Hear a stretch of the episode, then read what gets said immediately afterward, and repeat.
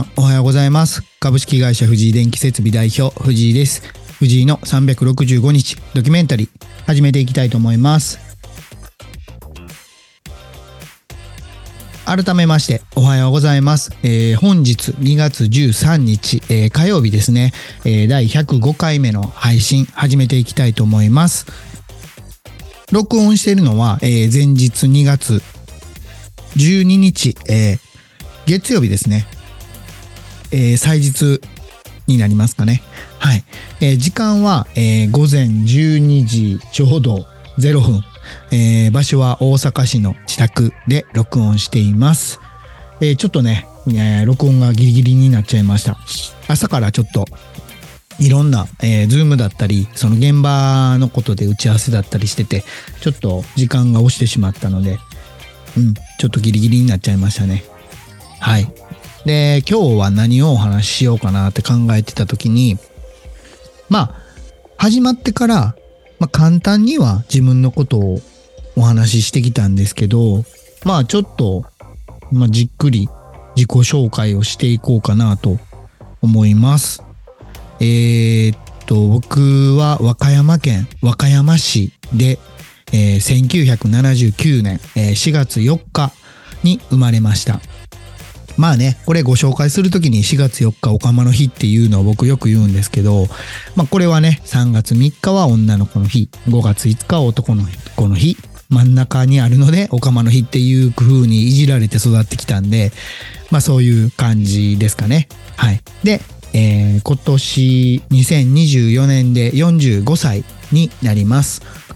で、子供の頃はですね、本当に、うん、小学校低学年までは、まあスポーツ狩りで、まあその時代もそうなんですけど、スポーツ狩りで、で、短パンに T シャツみたいな、本当にね、まあ、な、どの姿を想像したらいいですかね。まあ、サザエさんのカツオくんみたいな感じですかね。うん。でもその、カツオくんってまあ活発じゃないですか。まあちょっと悪かったり。でも自分はそういうことがなく、結構引っ込み思案でしたね。やっぱり太ってたこともあり、なかなかその今とは本当に想像がつかないほど、あの人に話しかけることも苦手だったし、うん。だから結構、うん、どうなんすかね。女子と遊んでましたね。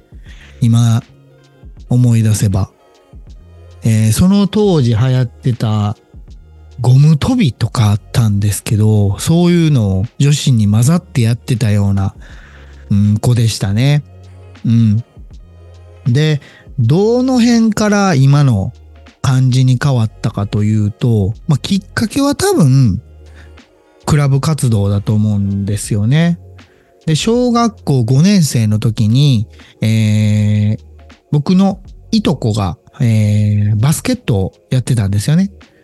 で、その影響で、まあ自分はなかなか進まなかったんですけど、うちの母親が、まああんたちょっとなよなよしてるし、ちょっとや、やればみたいな感じで、うん、やり始めましたね。はい。で、やっぱり太ってたのもあるし、そんなに運動は得意ではなかったんで、本当に、うん、初めは全然ダメダメでしたね。まあ、いくらミニバスといえども、まあ自分、当時の自分からしたら厳しいな、やめたいなっていうことはすぐ思いましたね。うん。ただ、えーっと、お話の流れがちょっと順番がずれたんですけど、小学校の低学年に、それもいとこつながりなんですけど、僕空手を始めてたんですよね。うん。で、空手も、まあ、まあ、初めは嫌々ですけど、で、まあ途中で何回も、まあうちの父親や母親に、まあ、辞めたいっていうことは言ったんですよね。気が乗らなかったのもあるし、多分向いてないだろうと自分には。うん、でも、まあそこはね、うちのその、両親の教え方が今では本当に良かったなと思うんですけど、一回やり始めたら、あの、とりあえず、その、うん、ある程度までやり遂げろっていうのはうちの家の方針なんですよね。育て方なんですよね。うん、だから空手で言うと、まあ、白帯、えー、黄、黄色の帯、えー、緑の帯、茶帯、黒帯なんですよね。で、何級何級何級っていうのがあって、最終的にまあ初段、1段で、一旦、まあ、ある程度っていうところなんですけど、だその黒帯を取るところまでやり続けろと。一回やり始めたんだからっていうことで、まあ、本当に、えー、やっぱりね、小学生だし、泣いて嫌だと言った時もありますし、まあそれでもね、ダメだっていうことで、まあやり続けましたね。で、まあ合宿とかも夏休みとか地方に行ったりとか、やっぱりそのね、当時のことに 家元を離れて合宿行ったりするのって不安じゃないですか。まあ、その、コミュニケーション能力もなかったんでね、当時は。うん、だから本当に苦痛でしたね。うん。で、どん、まあでも、やり続けることによって、級が上がり、帯の色が変わり、まあそうすると、その、まあ後輩というか、下の子も増えてくるわけで、まあある程度、まあ責任感まではいかないですけど、ちょっと自分の立場が、を考えるようになりましたね。うん。で、徐々に楽しくなってきたのは事実です。はい。まあ、それの時期ですかね。ちょうど小学校5年生ぐらいの時がちょうど、うーんと、緑帯ぐらいだったと思うんで、まあ、真ん中ぐらいですかね。空手の新級で言うと。まあ、その中でバスケットを始めました。で、まあ、いやいや、まあ、5年生はやって、で、まあ、6年もやったんですよね。うん。ただ、バスケットに関しては、その当時、まあ、スラムダンクとかも始まって、うん、世の中的にバスケットブームみたいな感じがあったんですよね。で、アメリカのその NBA っていうものが、うちのいとこがですね、衛星放送で、えー、よく試合を見せてもらって、うん、あ、かっこいいなっていう感じで、面白いことは感じてましたね。うん。で、やっぱり、その5年生、6年生は、まあ、仲間とのその協力でチームとしてのその、なんて言うんですか、絆。で、勝った時は喜び、負けた時は一緒に悔しい思いをするっていうことを体験して、うーん、いいな、こういうの、楽しいなっていうのはシンプルに思いましたね。うん。で、そうした中で、まあ、小学校が終わりました。で、まあ、バスケットも空手もやり続けました。で、空手に関しては、まあ、多分中1だったと思うんですけど、中1に上がるか上がらないかぐらいでもう、えっ、ー、と、初段まで行けたんですよね。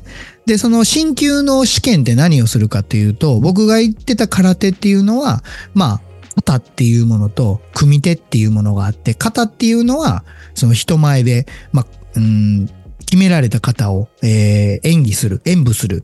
で、それを審査員さんが見て OK だったら合格。それプラス組手っていうものがあって、相手と戦います。うん。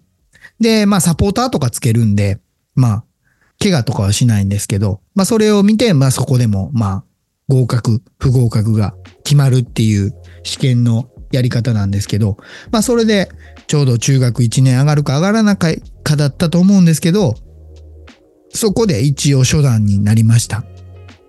で、一旦、まあ自分が決めてたので、まあそこまで行ったらやめようと。っていうことで、まあ両親にも、じゃあ、あの、黒帯になって、初段になったからちょっとやめてもいいですか？って聞いたら、まあよ、よくやり遂げたなっていうことで、まあ、やめましたね。うん。で、そのタイミングで中学に入りました。で、中学に入ってから、まあ、バスケットが本当にハマってたので、やりたいなと思ってすぐにね、えー、部活動に参加しました。で、やっぱり中学校の部活動と小学校のミニバスだったら、まあ、全然それは違いますよね。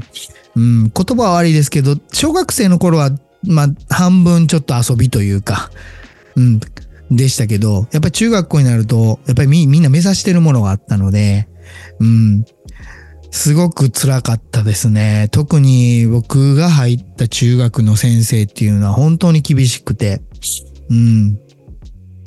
とにかく基礎が大事だっていうことで体力ですよね。もうずっとその走り続ける体力がなかったらダメだということで、もう本当に来る日も来る日もずっと外の運動場走りましたね。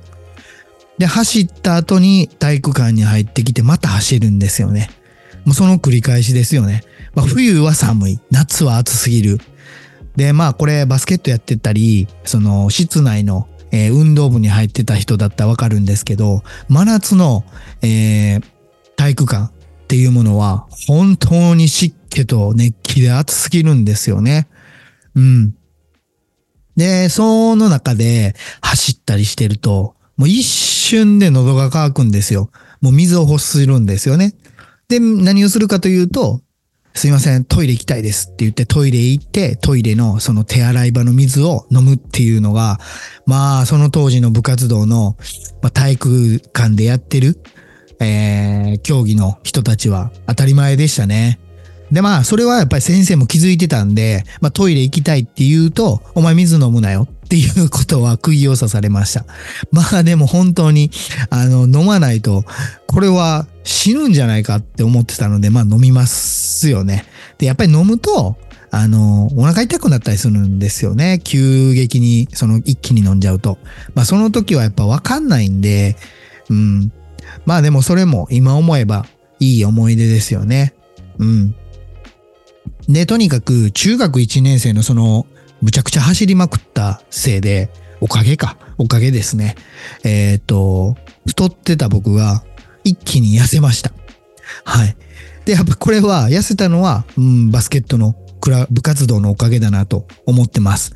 で、その後、まあ続けていって、本当にね、うん、その頃からですかね。うん、負けたくないっていうのがすごく芽生えたのは。うん。で、やっぱり負けん気が強かったので、もうとにかく練習練習練習ですよね。まあ部活動の時間もそう。で、家帰ってからもそう。で、休日もそう。まあお正月まで外でボール持ってやってましたからね。で、まあ2年生ぐらいになると鍵を預かれることもあったので、まあ鍵鍵を預かって、まあ朝一朝練をずっとしてましたね。朝6時ぐらいに行ってたと思います。朝6時からまあ始まるまで、学校が始まる1時間、1時間半ぐらいですかね。うん。は毎日ずーっとシュート打ち続けてたと思います。うん。まあこれはずっと継続してましたね。まあだから今、いろんなことが継続できる継続力が身についたのっていうのは、その時からかもしれないですね。うん。まあとにかく負けたくない。うん。見返してやりたいっていうのは、すごく自分の中であったので、うん。まあそれが、うん、原動力だったですね、当時は。で、まあ、2年生も終わり、えー先輩が卒業するタイミングで、次自分が3年になった時に、えーキャプテンに任命されました。で、やっぱり初めてのことだったんで、右も左も分からず、で、先生にも怒られ、まあ、人の上にね、うん、立つっていうことが、うん、どういうことか分かるかっていうことを ずっと、まあ説教じゃないですけど、僕だけ残されて教えられたりとか、まあ今だったらアウトですけど、まあね、頭叩かれたりとか、そういうこともありましたけど、僕はでもその先生に感謝しかしていないので、うん。今のその、なんて言うんですかね、まあ根気がつついて、うん、継続力がついたのって本当にその先生のおかげだと思ってるし、その時の経験が今のこの、うん、自分の生きてく人生のベースになってるっていうのは、これは本当に感じてることなので、うん、自分は本当にやってきてよかったなと感じてます。はい。で、まあね、その、プロフィールにも書いてる通り、一生懸命やってたんで、その、うちのチーム、中学校のチームからは3名ですね、えー、和歌山県選抜に選ばれました。で、その中で、まあ、試合もしたんですけど、まあ一個ね、これエピソードがあって、僕、ずーっと朝練やってたんですけど、まあ本当にね、県選抜って思ってるよりも嬉しかったんですよね。うん。で、やっぱりワクワクして、まあさらに朝練とか自主練を、うーん、のペースを上げたんですよね。で、そのタイミングでちょっと、まあ、大会にも出るし、バッシュって言うんですけど、バスケットの靴、専用の靴ね。そのバッシュを買い替えたんですよね。で、その買い替えた日に朝練した時に、ちょうどね、前の日にワックス掛けをしてたんですよね、体育館を。で、それって何が起こるかっていうと、結構滑るんですよね。あの、本当は滑らないんですけど、なんか多分かけ方が悪かったのか、滑ったんですよ。で、あのー朝練をして、まあバッシュ、新しいバッシュを履いて、で、調子に乗って思いっきり走って、まあ、ジャンプしましたと。で、そのジャンプした時に、つるって滑ったんですよね。で、滑ってどうなったかというと、後ろにこけて、反射的に手を出したんですよね。えーと、おそらく左手かな？いや、右手ですね。右手を出したんですよね。で、右手の手首を骨折したんですよ。ちょうどその大会の、まあ、何週間かは忘れましたけど、結構近い感じで。